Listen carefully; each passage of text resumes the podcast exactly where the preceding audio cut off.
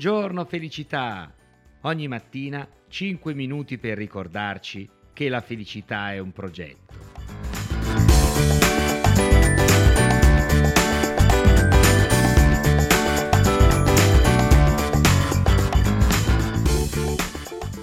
Ed eccoci a domenica, cari amici. Ieri abbiamo saltato la nostra puntata di Buongiorno Felicità perché ero ancora al Salone Internazionale del Libro e ho visto che non veniva molto bene col cellulare a livello di audio, per cui ho preferito un giorno fare break. Ma eccoci di nuovo invece oggi tornati puntuali. Allora, la domanda che ci dobbiamo porre qui a Buongiorno Felicità è come si fa ad essere felici?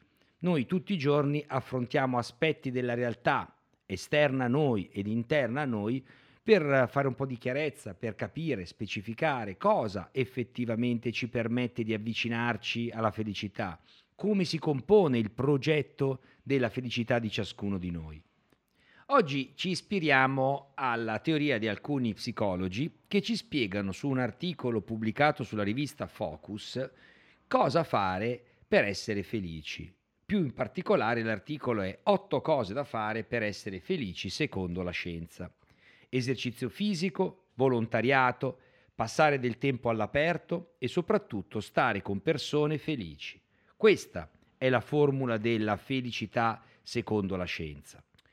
Il padre della psicologia positiva, Martin Seligman, ha teorizzato che mentre il 60% della felicità è determinata dai nostri geni e dall'ambiente, il restante 40% dipende da noi. La formula ha sedotto anche un altro psicologo, e cioè il famoso Philip Zimbardo, che l'ha ripresa nel suo libro The Time Paradox, ed entrambi concordano che se tornare a nascere e ottenere nuovi geni è impossibile, si può invece lavorare su quel 40%. Come? Beh, la scienza suggerisce otto strade. Vediamo gli otto suggerimenti. Primo suggerimento, trascorrere almeno 20 minuti al giorno all'aperto Secondo una serie di studi pubblicati nel 2010 dal Journal of Environmental Psychology, non solo aiuta a mantenere uno stato d'animo migliore, ma addirittura migliorerebbe la memoria.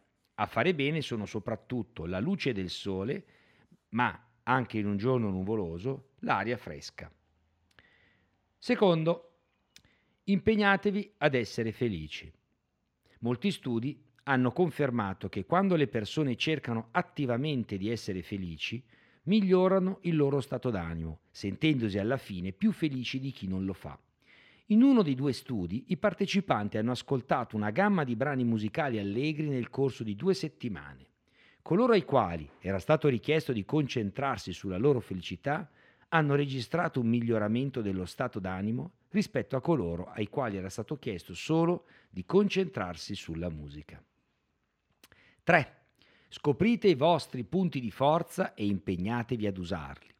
Il libro di Happiness Advantage di Shaw Arcor, psicologo ad Harvard, riporta un esperimento su 577 volontari che sono stati invitati a scegliere uno dei loro punti di forza e ad usarlo in un nuovo modo ogni giorno per una settimana. Il risultato è stato che alla fine si sentivano molto più felici e meno depressi rispetto al gruppo di controllo. Ma non è tutto. I vantaggi di questo modus vivendi duravano anche dopo la fine dell'esperimento. Il loro livello di felicità, in sostanza, era rimasto tale per un mese intero. 4. Fate esercizio fisico regolarmente.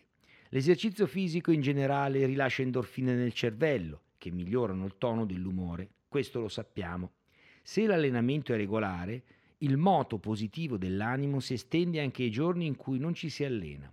Lo conferma una ricerca dell'Università di Bristol, secondo cui nei giorni di allenamento l'umore delle persone migliora significativamente dopo l'esercizio e rimane lo stesso nelle successive giornate di riposo, con l'eccezione del senso di calma che invece si perde dopo poco. 5. Date un significato alla vita. I ricercatori della Tokyo University in Giappone hanno realizzato uno studio di 7 anni su oltre 43.000 adulti di età compresa tra i 40 e i 79 anni, chiedendo loro se avevano ikigai, che è quel termine giapponese che noi tra l'altro qui a Buongiorno Felicità abbiamo affrontato più volte, che si può tradurre con senso della vita. E poi hanno monitorato il loro stato di salute. Il 95% degli intervistati che riferivano di aver dato un significato alla propria vita erano vivi sette anni dopo l'indagine iniziale contro circa l'83% di coloro che non avevano segnalato alcun buon motivo per vivere. La mancanza di Ikigai, cioè di un senso della vita, secondo i ricercatori, sarebbe in particolare associata con la morte a causa di malattie cardiovascolari. 6. Passate del tempo con persone felici e con i loro amici. Secondo uno studio pubblicato in Statistics in Medicine, la felicità è contagiosa. I ricercatori hanno scoperto che quando una persona diventa felice, un amico che le vive vicino ha una probabilità del 25% in più di diventarlo anche lui. Il coniuge della persona felice ha un 8% maggiore di probabilità di felicità e i vicini di casa hanno una probabilità del 34%. Ma c'è di più. I ricercatori hanno condotto una revisione di altri studi precedenti, scoprendo che certe relazioni sono maggiormente interessate da felicità in ossequio a una teoria chiamata la teoria del contagio sociale o dei tre gradi di influenza. Cioè, quando una persona è felice, l'effetto può diffondersi fino a tre gradi, fino cioè agli amici degli amici. 7. Coltivate relazioni sociali forti. Se si dispone di pochi amici intimi, una grande e amorevole famiglia o di forti legami con la comunità, si è più felici. Tra i numerosi studi che lo confermano, ce n'è uno dello psicologo Shaw Acor, compiuto tra i 1600 studenti di Harvard, che ha dimostrato che il sostegno sociale è motivo di felicità e conta più di fattori come il reddito familiare, i punteggi universitari, l'età, il sesso o l'etnia di appartenenza. 8 occupatevi degli altri. Le persone che passano del tempo ogni mese ad aiutare altri, sia che si tratti di animali che di altre persone o anche dell'ambiente, sono più felici. Una ricerca condotta dalla dottoressa Suzanne Richards dell'Università di Exeter Medical School nel Regno Unito ha esaminato 40 studi degli ultimi 20 anni sul legame tra volontariato e salute, rilevando che il volontariato è associato con meno casi di depressione, maggior benessere e una riduzione del 22% del rischio di morte. In sostanza, cari amici, che cosa impariamo da tutto questo?